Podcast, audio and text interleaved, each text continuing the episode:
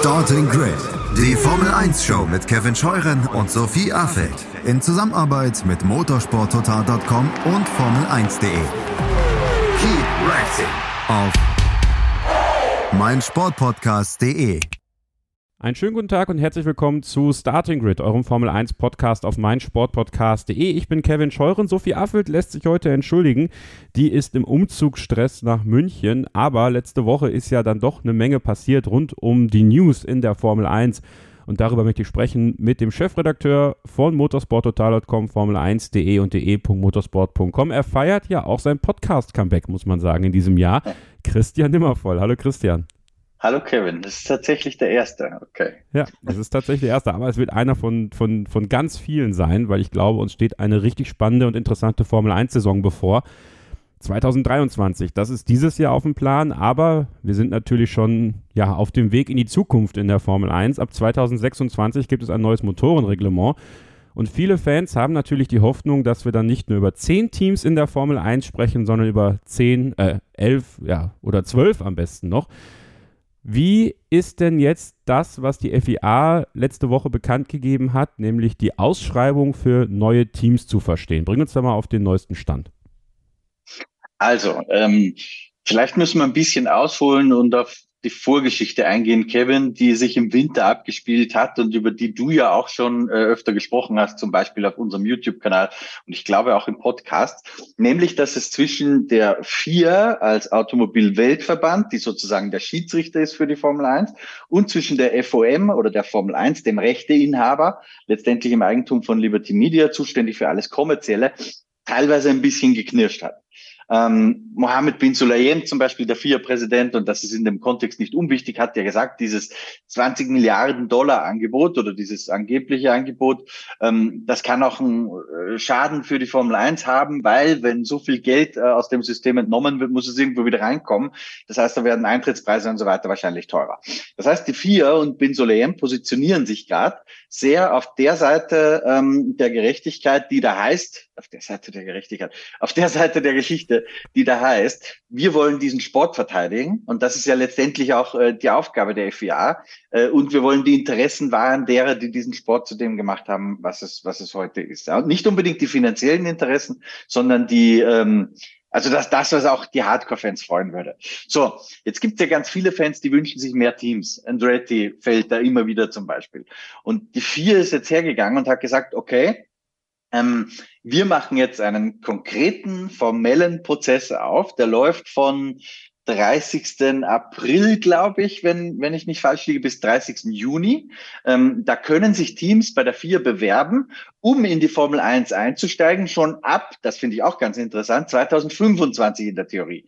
Also wenn jetzt jemand kommen würde und meldet sich bei der FIA und sagt, ich bin Christian Nimmervoll, ich habe die Euro-Million gewonnen, äh, ich habe 200 äh, Millionen Euro auf meinem Bankkonto und ich habe schon dies und jenes äh, irgendwie vorzuweisen.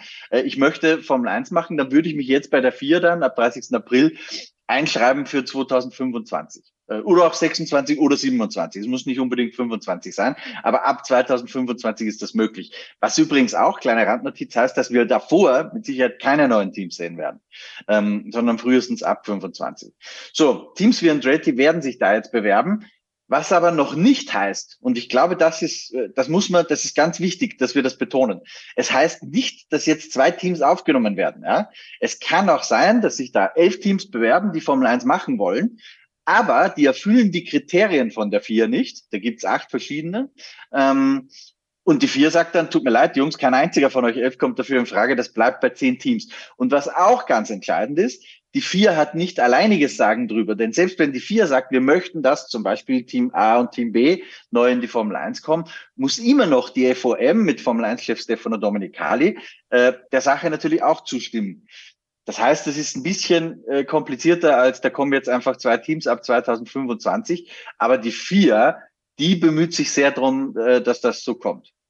Wie ist eigentlich dieses Machtverhältnis dann zu beurteilen? Also die FIA stellt Regeln auf, beziehungsweise stellt Parameter auf, nach denen sich Teams potenzielle bewerben können. Das klingt ja jetzt erstmal eigentlich fair aus Sicht des Sports, weil da soll ja jeder die Möglichkeit haben, teilzunehmen. Also wenn jetzt zum Beispiel Stefan GP, erinnert euch vielleicht noch, jetzt dann doch die finanziellen Mittel klar macht, den, äh, den Motorpartner findet und die FIA eigentlich sagt, so ja, finden wir eigentlich ganz nett, würden wir machen.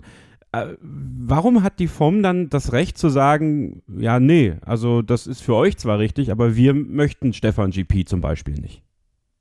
Naja, die Form ist ja, also es gibt eine klare Trennung zwischen Zuständigkeiten. Ja, das ist auch durch die EU-Kommission, glaube ich, darf mich nicht festlegen, aber auf europäischer Ebene jedenfalls festgelegt. Ähm, und das hat so Bestand. Es gibt da ja diesen berühmten 100-jährigen oder 110-jährigen Vertrag zwischen FIA und FOM, weil die EU Ende der 90er Jahre geurteilt hat, die FIA darf nicht äh, kommerziell die Markenrechte der Formel 1 äh, ausschöpfen, sondern die vier, es muss da eine klare Trennung geben. Die vier ist zuständig für alles Sportliche und die FOM, also Liberty Media, was ja der Eigentümer ist, die wiederum ähm, kümmern sich um das Kommerzielle. Es darf keine Vermengung geben. Das ist durch die Europäische Union festgelegt und unumstößlich.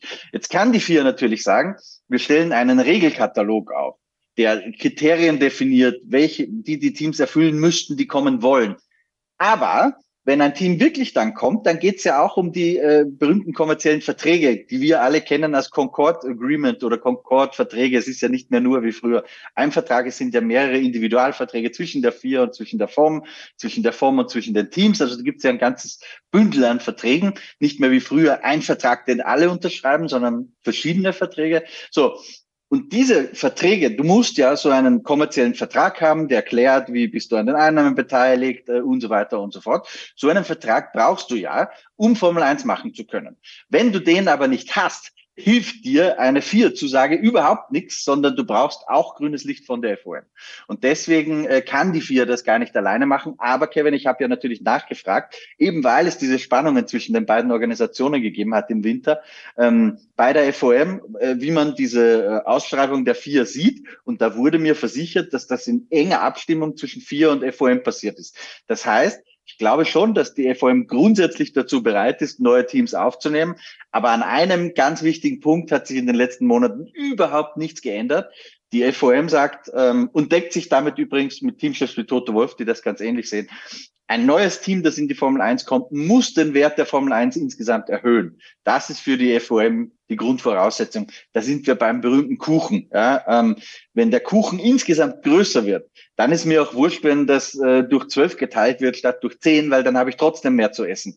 Wenn der Kuchen aber gleich groß bleibt, weil solche neuen Teams nichts dazu beitragen, na dann werden sich alle auf die Füße stellen, wenn du kleinere Stücke bekommst am Ende eine Frage, die sich dann aufgeworfen hat, unter anderem auch in unseren Telegram-Gruppen bei Telegram, Starting Grid Fans und Starting Grid F1 Fans bei Facebook, ist ähm, so ein bisschen eine Formulierungssache in dieser Erklärung der FIA, dass viele das Gefühl haben, ähm, dass es für neue Bewerber, äh, sagen wir andersrum, wenn jetzt ein Team wie Mercedes zum Beispiel sagen würde, wir machen ein elftes Team auf, also wir machen quasi ein eigenes Satellitenteam, ähm, nennen es wegen meiner Smart, dass die Vorteile hätten bei der Genehmigung des Eintritts, weil ja dann das Geld innerhalb des Kuchens im Grunde genommen bleibt.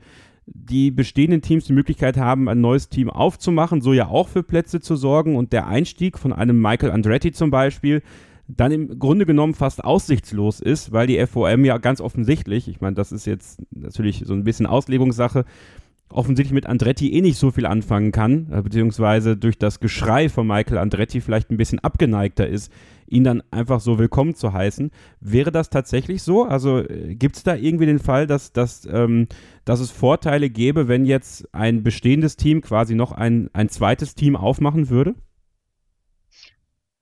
Also ich sehe da ehrlich gesagt keine Anzeichen dafür. Gibt es da die Leute, die das behaupten? Weisen die auch konkret auf Formulierungen hin in dieser Aussendung? Weil ich, also ich sehe die Anzeichen dafür jetzt nicht. Was, was natürlich schon stimmt, ist, dass du musst ja auch nachweisen, also eins der Kriterien ist, dass du auch äh, nachweisen können musst, Personal, äh, Strukturen und so weiter. Das fällt vielleicht einem bestehenden Player leichter Andererseits aber auch nicht, weil der muss ja genauso Personal suchen wie wir andere, weil er kann es ja nicht einfach vom, vom Einsatzteam rüberschieben. Also ich hätte da jetzt nichts rausgelesen, was äh, das begünstigt. Andretti wiederum ist ein Spezialfall, Kevin, weil ich glaube, hier müssen wir zwei Dinge auseinanderhalten. Auf der einen Seite haben wir sehr viele und auch die meisten, die uns hier zuhören gerade, sind eher Hardcore-Fans, ja? sind nicht die Gelegenheitszuschauer und schon gar nicht die neuen Fans, die die Formel 1 erst für sich gewinnen möchte. Jetzt ist für Leute wie uns Andretti ein großer Name, ja, mit, äh, der sehr viel Klang hat. Äh, Formel 1 Weltmeister Mario Andretti in Nordamerika sowieso wahnsinnig erfolgreich gewesen.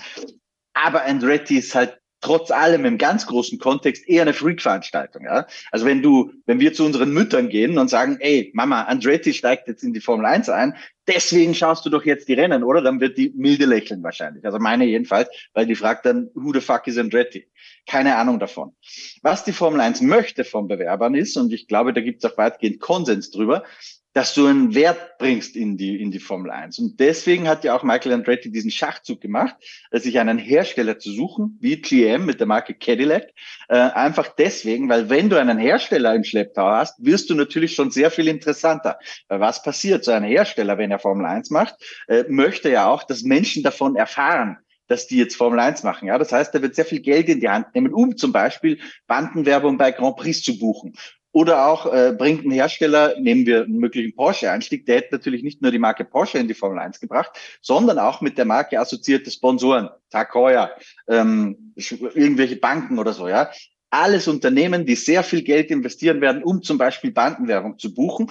Und wer profitiert von der Bandenwerbung? Der berühmte Kuchen. Ja, weil das kommt alles in diesen Kuchen rein, der sie aufteilt. Wenn jetzt ein neues Team durch solche Partner den Kuchen größer werden lässt, dann werden Toto Wolf, dann werden Stefano Domenicali sofort sagen, ey super, euch brauchen wir. Oder auch, wenn Andretti jetzt zum Beispiel, weiß ich nicht, Britney Spears wäre, ja, ähm, so dass da haufenweise neue Fans deswegen plötzlich schauen. Britney Spears ist vielleicht ein blödes Beispiel, aber ich glaube, das Prinzip wird klar. Dann bietet das auch einen Mehrwert für die Formel 1. Aber Andretti ist zwar für Freaks wie dich und mich wahnsinnig spannend, bringt aber, so ehrlich muss man das aus der rein geschäftlichen, ja, ich trenne ganz bewusst mein Herz von der geschäftlichen Perspektive.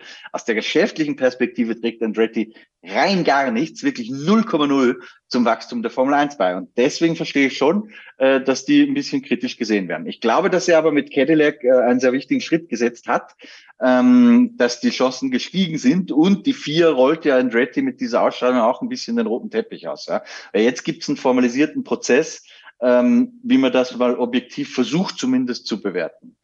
Aber, und das wurde ja auch gestern bekannt, es ist jetzt wirklich offiziell, dass von 2026 bis 2030 kein GM-Motor in die Formel 1 kommt, denn die FIA hat die Liste bekannt gegeben der gemeldeten Motorenhersteller für die nächste Motorenzykluseinheit. Da sehen wir dann Alpine Racing, Audi dann sehen wir da Ferrari, Mercedes, Red Bull Ford, über die sprechen wir im nächsten Take noch, und Honda Racing Corporation. Also Honda ist auch gemeldet für den Motorenzyklus ab 2026. Das bedeutet ja im Grunde genommen auch da, äh, du hast zwar gesagt, bei Andretti ist ja der Name Cadillac dabei, aber es wäre dann auch nur der Name. Das heißt, Andretti müsste sich einen anderen Motorenpartner suchen, der im Grunde genommen jetzt gemeldet ist. Da blieben dann Alpine, also Renault, die ja eh schon in der Verlosung waren, und dann sagt man ihnen ja auch eine engere Verbindung mit Honda nach. Ist es denn attraktiver für ähm, die Vermarktung und generell für die Formel 1, wenn Andretti mit einem bestehenden Partner, Motorenhersteller zusammenarbeitet oder wäre es attraktiver für die Formel 1? Und nochmal eine andere Sache, wenn jetzt GM gesagt hätte, ja, aber wir bauen auch eigene Motoren. Also der Cadillac-Motor äh, ist tatsächlich nicht nur ein, ein Sponsorenmotor, sondern es steckt halt auch GM-Technologie drin. Ich glaube, dass das in dem Kontext, wie die Chancen der Aufnahme stehen, ziemlich wurscht ist. Da geht es eigentlich nur darum, äh, dass möglichst viel Geld in die Hand genommen wird, damit dieser berühmte Kuchen wächst. Also das ist, glaube ich, egal. Was wir vielleicht grundsätzlich mal erklären müssen, ist, dass da gerade ein neues Geschäftsmodell aufgeht. Ja? Also Alfa Romeo, der Stellantis-Konzern, waren ja die ersten, die das so gemacht haben, die gesagt haben, wir wollen von diesem riesigen Marketingwert, den die Formel 1 hat, wir wollen da mitnaschen, wir wollen unsere Marke da äh, präsentieren, aber ja, wir wollen eigentlich nicht so viel Geld investieren, dass wir da hunderte von Menschen anstellen, die wir jahrelang an der Backe haben, die du auch nicht so einfach entlassen kannst, dass du letztendlich ein Milliardenprojekt beisammen hast. Ja? Also Porsche, ähm, was ich gehört habe, hat das ja ähnlich äh, geplant mit komplett eigenem Aufbau eines Motors, nicht nur einen Kleber drauf machen. Und da ist das Budget, das für die ersten Jahre geplant war, weit, weit, weit jenseits von einer Milliarde Euro gewesen. Also das kostet richtig viel Geld, wenn du so ein Projekt selbst stemmst, äh, gerade wo die Power Units auch so komplex sind. Jetzt gibt es aber auch diesen anderen Weg, eben Alfa Romeo ist den zuerst gegangen, Ford macht das jetzt so bei Red Bull und Cadillac und Andretti wäre, so gehe ich davon aus, eine ganz ähnliche Geschichte, ähm, dass man einfach einen Motor umbrandet äh, und dafür halt ein bisschen Geld bezahlt, weil das ist nichts anderes, wie du richtig schon gesagt hast, als eine Sponsoring-Vereinbarung, wo du halt für das, wofür Porsche eine Milliarde gezahlt hätte, ähnliche Sichtbarkeit kriegst äh, für 30, 40, 50 Millionen, wie viel auch immer das Team dann ausruft als, als Preis, um den Kleber aufs Auto zu machen. Also das ist schon aus, aus Ford-Sicht oder aus Cadillac-Sicht oder wer auch immer das so zu machen gedenkt in Zukunft, einerseits sehr schlau und sehr kosteneffizient, der anderen Seite hast du natürlich auch ein Problem, weil gerade jetzt bei diesem Ford-Deal, der ja mit, in Zusammenhang mit Red Bull bekannt gegeben wurde, gibt es ja direkt die ersten, die nicht ganz zu Unrecht aufschreien, ey, das, was die da machen, ist aber ja nur eine Marketingübung. Die kleben ihren Ford-Aufkleber da drauf, äh, aber ansonsten ist das ja ein Red Bull, äh, äh ein Red Bull-Motor, nichts anderes. Aber auch da glaube ich, dass wieder viele der vor allem neueren Fans und die gerade in Amerika zum Beispiel entstehen durch Drive to Survive und so, dass denen diese Unterscheidung sehr schwer fällt. Die, die sagen, meine Güte, Ford, das ist doch nur ein Kleber, das sind wieder du und ich und wir sind halt sehr in der Minderheit äh, und nicht das breite Publikum, das Formel 1 schaut. So, Abschlussfrage zu dem Themenkomplex. Stand 4.2.2023. Wir nehmen das hier am Samstagmittag auf. Siehst du Andretti äh, ja, 2025, 26 oder 27 in der Formel 1? Das fällt mir sehr schwer zu beurteilen, weil ich auch nicht äh, weiß, wer sich sonst noch so seriöserweise bewerben würde. Allerdings eins würde ich schon festhalten, ich glaube von allen Projekten, es gab ja immer wieder welche in den letzten paar Monaten und, und Jahren, äh, Pantera zum Beispiel, dieses asiatische Projekt oder äh, dieses Monaco Racing F1-Team äh, von Gan, mir fällt der Name gerade nicht mehr ein, Salvatore Gan irgendwas oder so. Ähm, da erscheint mir Andretti schon mit großem Abstand äh, das seriöseste Projekt zu sein, das auch den meisten Zug zum Tor hat. Ob es dann wirklich klappt, werden wir sehen. Das liegt nicht in unserer Hand. Ich würde es mir ehrlich gesagt irgendwo wünschen, weil ich gehöre ja eben zu den Hardcores, genau wie du auch, Kevin. Und äh, so ein Name Andretti wäre schon irgendwie cool in der Formel 1 zu haben. Zumal ja Michael Andretti, der ja, also Formel 1 Weltmeister, acht 78, wenn ich, ich hoffe, ich irre mich nicht in der Jahreszahl, war ja Mario Andretti, aber Michael Andretti ist ja 1993 bei McLaren als Teamkollege von Ayrton Senna kläglich gescheitert.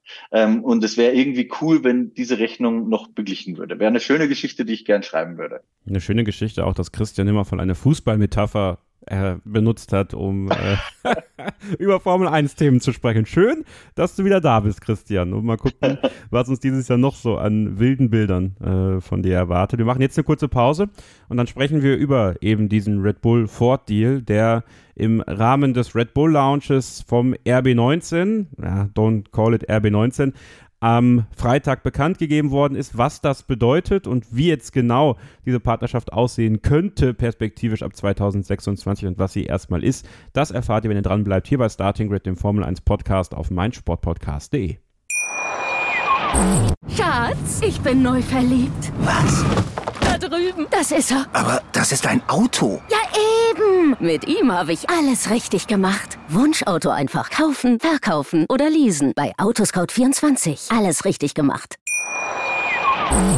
Wir sind nochmal zurück hier bei Starting Grid, dem Formel 1 Podcast auf meinsportpodcast.de. Christian Nimmervoll ist da, der Chefredakteur vom Motorsport Network Deutschland. Ich bin Kevin Scheuren und so ein kleines News-Update für euch, mal euch so ein bisschen abzuholen, was passiert ist. Eigentlich war es gar nicht geplant, dass wir diese Woche eine Ausgabe machen, weil ebenso viel auch im Umzugsstress ist, aber wir mussten es tun, denn die Bekanntgabe am Freitag während des Launches von Red Bull Racing, der RB19, wurde vorgestellt in New York City ist, dass Ford ab 2026 in die Formel 1 zurückkehrt. Und das hat natürlich dann doch viele Mainstream-Medien auch auf den Plan gerufen. Also auch der Kicker zum Beispiel hier in Deutschland hat eine Push-Nachricht rausgesendet. Ich glaube, Spiegel hat auch was gemacht. Also das zieht schon. Ford als Name ist durchaus relevant auf der ganzen Welt, aber insbesondere in Amerika, Christian.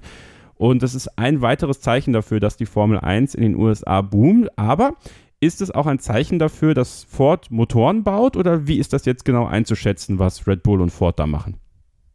Du stellst genau die richtige Frage, Kevin. Äh, bedeutet das, dass Ford jetzt Motoren baut? Und die Antwort ist sehr nüchtern, nein, werden sie nicht. Ja. Ähm, wir haben ja auf, auf dem YouTube-Kanal von Formel1.de gemeinsam diesen Launch kommentiert und waren ja, es gab da einen Leak im Vorfeld, waren schon sehr gespannt drauf, äh, was die Ford-Präsentation denn jetzt tatsächlich bringen wird letztendlich äh, wissen wir das jetzt auch tatsächlich, ist es so, dass Ford Geld dafür zahlt, um den Aufkleber auf den Red Bull kleben zu dürfen. Ja, nachdem der Porsche-Deal im vergangenen Jahr mit Red Bull gescheitert ist, Porsche wollte sich da ja tatsächlich beteiligen, äh, nicht nur an der Motorendivision, sondern am kompletten Team, an der kompletten Formel-1-Operation von Red Bull. Ähm, da ist ja dieser Deal jetzt mit Ford komplett anders strukturiert. Ford sagt, ähm, wir beteiligen uns erstens nur an der Motorendivision und wir beteiligen uns, das ist ganz, ganz wichtig zu betonen, nicht mit Anteilen, also man erwirbt jetzt nicht zehn Prozent oder so von Red Bull Powertrain, sondern man erwirbt gar nichts. Genauso wie sich Christian Horner das wünscht, weil der möchte sich ja nicht reinreden lassen in sein Geschäft, sondern Ford zahlt nur einen Teil der Rechnungen. Also ist im Endeffekt nichts anderes als ein Sponsor. Ford kommt dafür tatsächlich sogar ins Firmenlogo von Red Bull Powertrains rein. Ähm, der Motor wird auch Red Bull Ford heißen.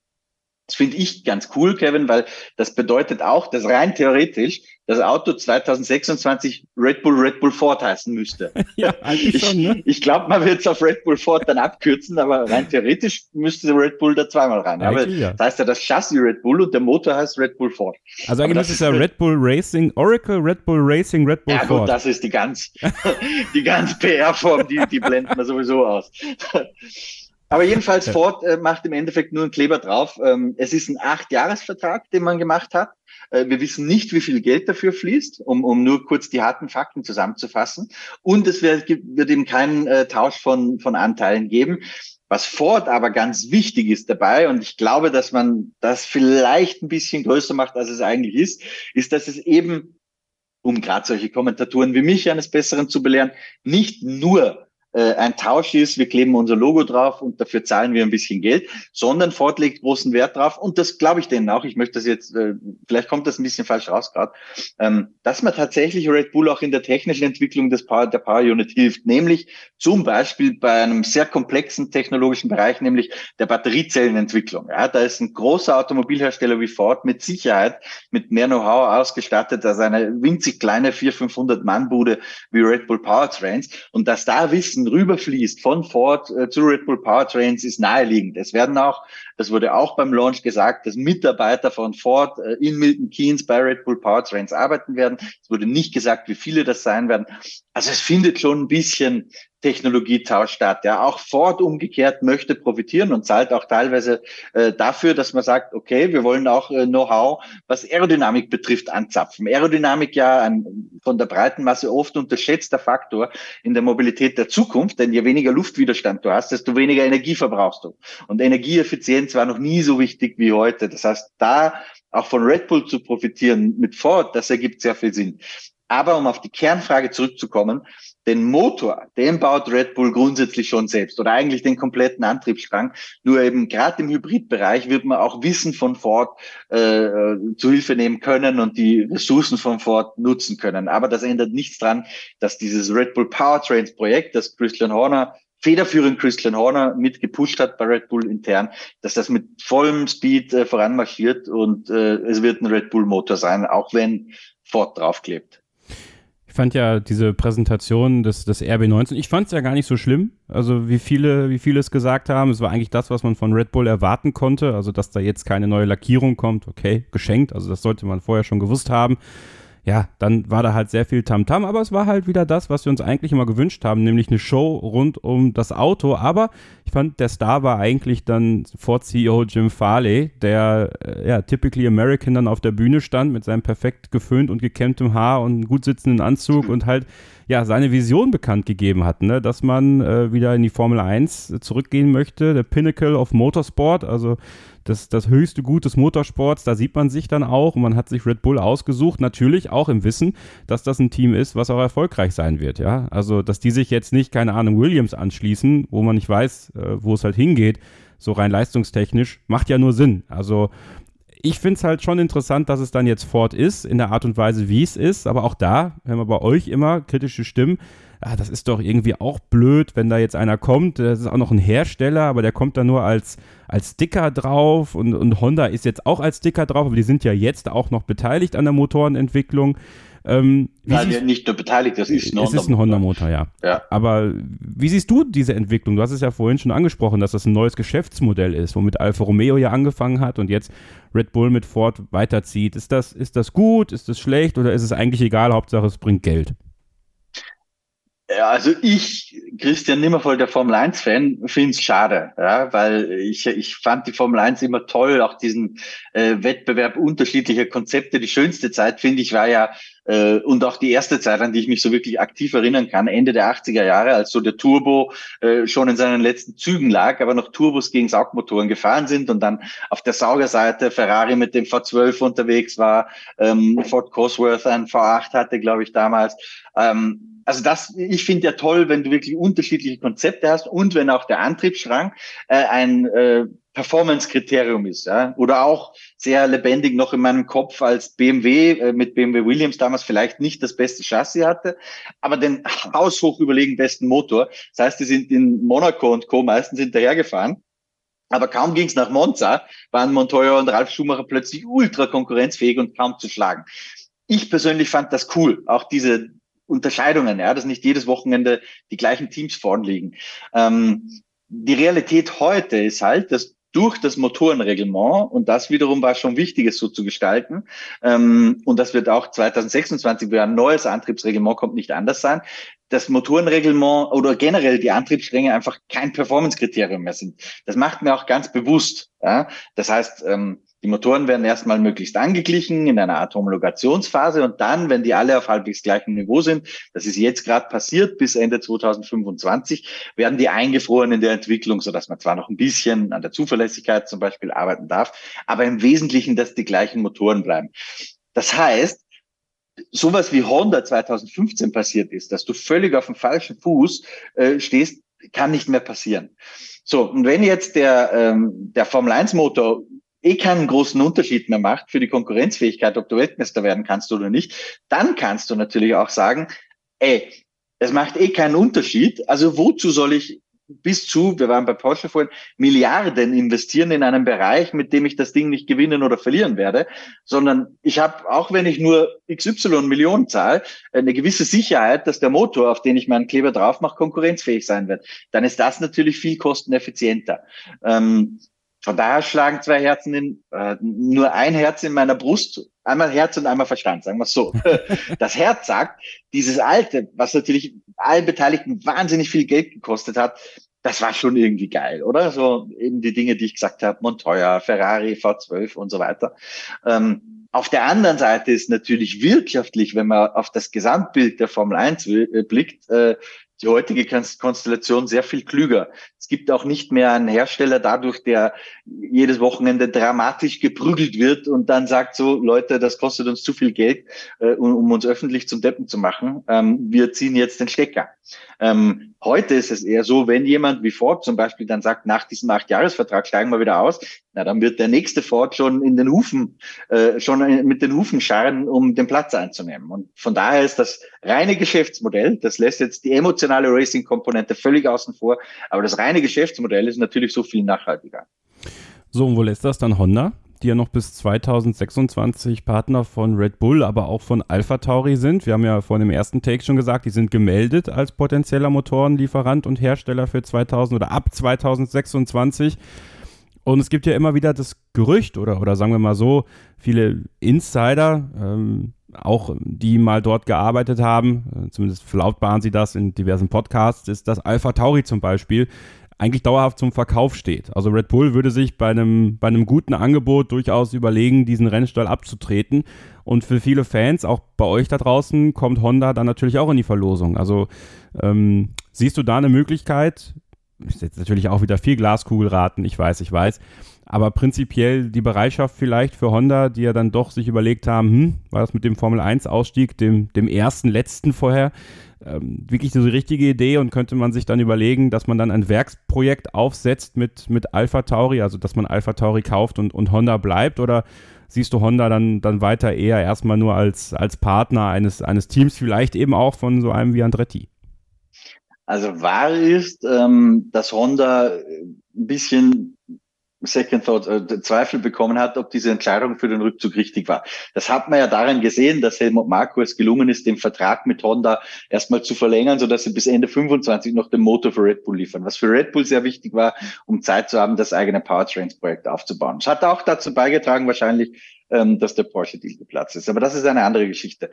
Ähm, das Märchen und auch noch so oft es erzählt wird, dass Toro Rosso oder Alpha Tauri, Entschuldigung, äh, aktuell zum Verkauf steht und vielleicht sogar eine Honda halte ich aus mehreren Gründen äh, für eben das, was ich gesagt habe, nämlich ein Märchen. Weil erstens, wir haben auch gerade im Off ein bisschen drüber gesprochen, Kevin, die Formel 1 Teams verdienen mit dem, was sie tun, aktuell so viel Geld wie noch nie zuvor in der Geschichte dieses Sports. Das heißt, jeder Eigentümer eines Formel 1 Teams wäre ja doof, die Teams jetzt zu verkaufen. Das wäre so, als würdest du und ich, würden wir sagen, so, wir haben jetzt hier ein Buch, ähm, das verkaufst du so, dass du jeden Monat 10.000 Euro verdienst und dann kommt jemand daher und sagt, ey, ich gebe dir 5.000, dafür kriege ich alle Bücher von dir. Das würdest du ja niemals machen, da wärst du ja völlig bescheuert. Also niemand wird aktuell ein Team verkaufen, es sei denn, es legt jemand unfassbare Berge von Geld auf den Tisch. Das, glaube ich, ist aber sehr, sehr schwer äh, zu rechtfertigen, selbst für große Automobilhersteller wie Honda. Und wir reden da definitiv von Milliardenbeträgen. Das ist Grund eins. Der zweite entscheidende Grund ist, und das ist noch äh, viel weniger meinungslastig Christian Nimmervoll, sondern viel mehr Tatsache, ähm, der Vertrag zwischen Red Bull und Ford wurde ja nicht nur für Red Bull Racing, sondern auch für Alpha Tauri abgeschlossen. Das heißt, es gibt auch zwischen Alpha Tauri und Ford eine Vereinbarung für 2026, was eine äh, Vereinbarung mit Honda grundsätzlich mal per se vertraglich ausschließt. Jetzt muss man immer aufpassen, wenn jetzt Honda sagt, wir wollen das unbedingt, wir geben euch unendlich viel Geld dafür, na, dann wird man auch Verträge mal zerreißen können. Das war schon immer so in der Formel 1. Aber aktuell äh, sehe ich nicht, dass Alpha Tauri zum Verkauf steht. So, und dann äh, ist natürlich noch diese, diese eine letzte Frage ganz wichtig, was diesen Red Bull und, und Ford-Deal angeht. Ähm, erwartest du Probleme für einen Einstieg von Andretti, einen potenziellen? Also klar, man orientiert sich Richtung Nordamerika, man orientiert sich Richtung USA. Wir haben drei Rennen.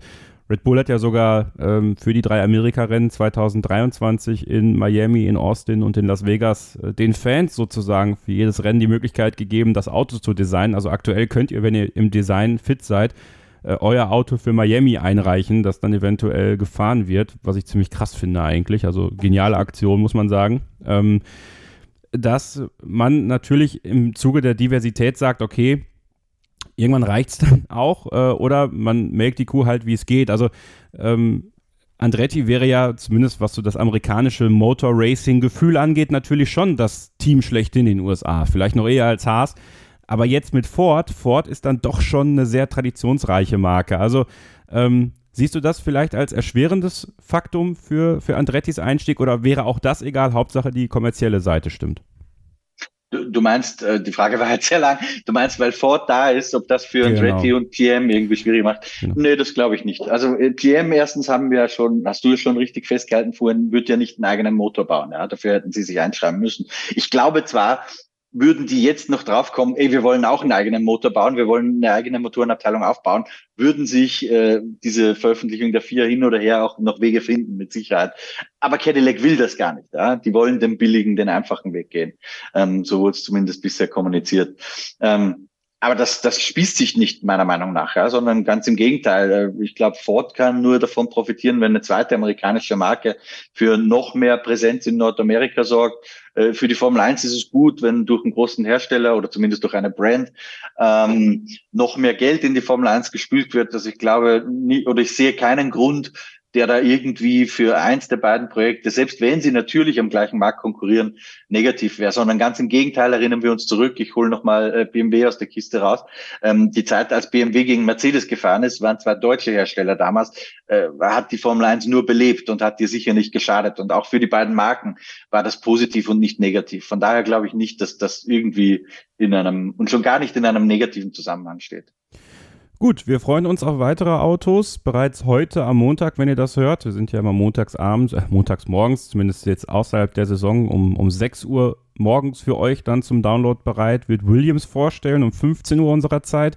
Morgen dann am 7., am Dienstag, Alfa Romeo in einem Livestream. Also da könnt ihr dann auch reinschauen, wie der neue Alfa Romeo Steak aussehen wird. Und am 11. Februar dann pünktlich zur New York Fashion Week Alpha Tauri. Und auch da kann man, Christian, davon ausgehen, dass äh, auch irgendwas mit Ford kommt oder wird man das dann erstmal aussparen? Ja, also ich glaube schon, dass man Ford da auch in irgendeiner Form erwähnen wird, gleichwohl ich nicht davon ausgehe, weil die große Kommunikation, die hat ja schon beim Red Bull Racing Launch in, in New York stattgefunden, wo dann auch der CEO von Ford auf der Bühne war. Ihr habt es ja bei uns äh, in unserem gemeinsamen Livestream gesehen, Kevin. Also dass da nochmal der rote Teppich ausgerollt wird, das glaube ich nicht, dass man es irgendwo erwähnt. Möglicherweise schon, tausendprozentig sicher bin ich mir nicht. Aber grundsätzlich wurde ja äh, beim Red Bull Launch schon kommuniziert, dass eben auch Alpha Tauri ab 2026 auch fortfahren wird. Das, das Auto wird natürlich nicht im Logos ähm, äh, das Logo wird natürlich nicht am Auto sein, so rum. Und das Auto schon gar nicht am Logo. Das war ja gestern ähm, bei mir, gebe ich zu, im Livestream die erste, ey, wo ist denn jetzt das Ford-Logo? Wir haben die ganze Zeit über Ford gesprochen. Und dann habe ich erst gerafft, ey, 2023 kommen die ja sowieso noch nicht. Ja? Also lasst euch da nicht so verwirren, äh, wie ich mich verwirren habe lassen. Ähm, ja, also schauen wir mal. Es wird schon irgendwie Thema sein und Alpha Tauri, unabhängig davon, ob jetzt Ford erwähnt wird oder nicht, äh, ist Stand heute auch Ford-Kunde oder Ford Partner äh, oder Partner von Red Bull Ford Powertrain. So müssen wir es eigentlich ganz korrekt sagen. Ab 2026. Nur, dass wir da präzise bleiben. Präzise sind wir dann vielleicht auch nächste Woche. Also achtet auf jeden Fall auf euren Podcatcher. Äh, wenn es die Newslage hergibt, werden wir uns auf jeden Fall melden. Und wenn es auch nur wie heute was Kürzeres ist, ist ja auch mal ganz nett. Hauptsache, ihr hört unsere Stimmen. Christian konnte sich wieder ein bisschen warm sprechen hier im Podcast. Wenn ihr mehr von ihm lesen wollt, Formel 1 in Zeit mit Christian Nimmervoll bei Facebook nimmervollf1 bei äh, Twitter, kevin-scheuren, wenn ihr mir folgen wollt, sowohl bei Twitter als auch jetzt wieder bei Instagram. Ja, also wenn ihr bei Instagram seid, folgt mir doch gerne auch dort. Werde ich euch auf meine vielen Abenteuer mitnehmen, die ich dieses Jahr auch erleben darf. Unter anderem werde ich am 16.02. in London sein für den Launch des Alpine. Da freue ich mich schon sehr drauf. Kevin allein in London. Äh, YouTube-Format für äh, den YouTube-Kanal von Formel1.de. Das wird eine sehr, sehr, sehr lustige Sache, glaube ich. Also da könnt ihr dann auch so ein paar Backstage-Einblicke bekommen. Und ja, ich würde sagen, ihr habt eine schöne Woche. Viel Spaß bei den weiteren Autopräsentationen. Folgt dem Podcast da, wo ihr ihm folgen könnt, in den sozialen Medien oder eben auch auf dem Podcatcher eurer Wahl. Lasst uns gerne eine Rezension da, darüber würden wir uns freuen und abonniert den YouTube-Kanal von Formel1.de, denn dort gibt es natürlich auch diese Woche wieder viele interessante Videos rund um die Formel 1, aktuelles und vergangenes. Lohnt sich also auf jeden Fall dort auch das Abo dazulassen. Und wenn wir nochmal einen Launch live zeigen sollten im Livestream, dann erfahrt ihr, erfahrt ihr es da auf jeden Fall und könnt uns dann gerne beiwohnen, wenn wir dann mit euch zusammen die neuen Autos der Formel 1 Saison 2023 ansehen. Bis zum nächsten Mal, bleibt ihr bitte gesund, passt aufeinander auf und keep racing. Schatz, ich bin neu verliebt. Was? Da drüben. Das ist er. Aber das ist ein Auto. Ja, eben. Mit ihm habe ich alles richtig gemacht. Wunschauto einfach kaufen, verkaufen oder leasen. Bei Autoscout24. Alles richtig gemacht. Starting Grid, die Formel 1 Show mit Kevin Scheuren und Sophie Affeld in Zusammenarbeit mit motorsporttotal.com und Formel1.de. Keep racing auf meinsportpodcast.de. Schatz, ich bin neu verliebt. Was? Da drüben. Das ist er. Aber das ist ein Auto. Ja, eben. Mit ihm habe ich alles richtig gemacht. Wunschauto einfach kaufen, verkaufen oder leasen. Bei Autoscout24. Alles richtig gemacht.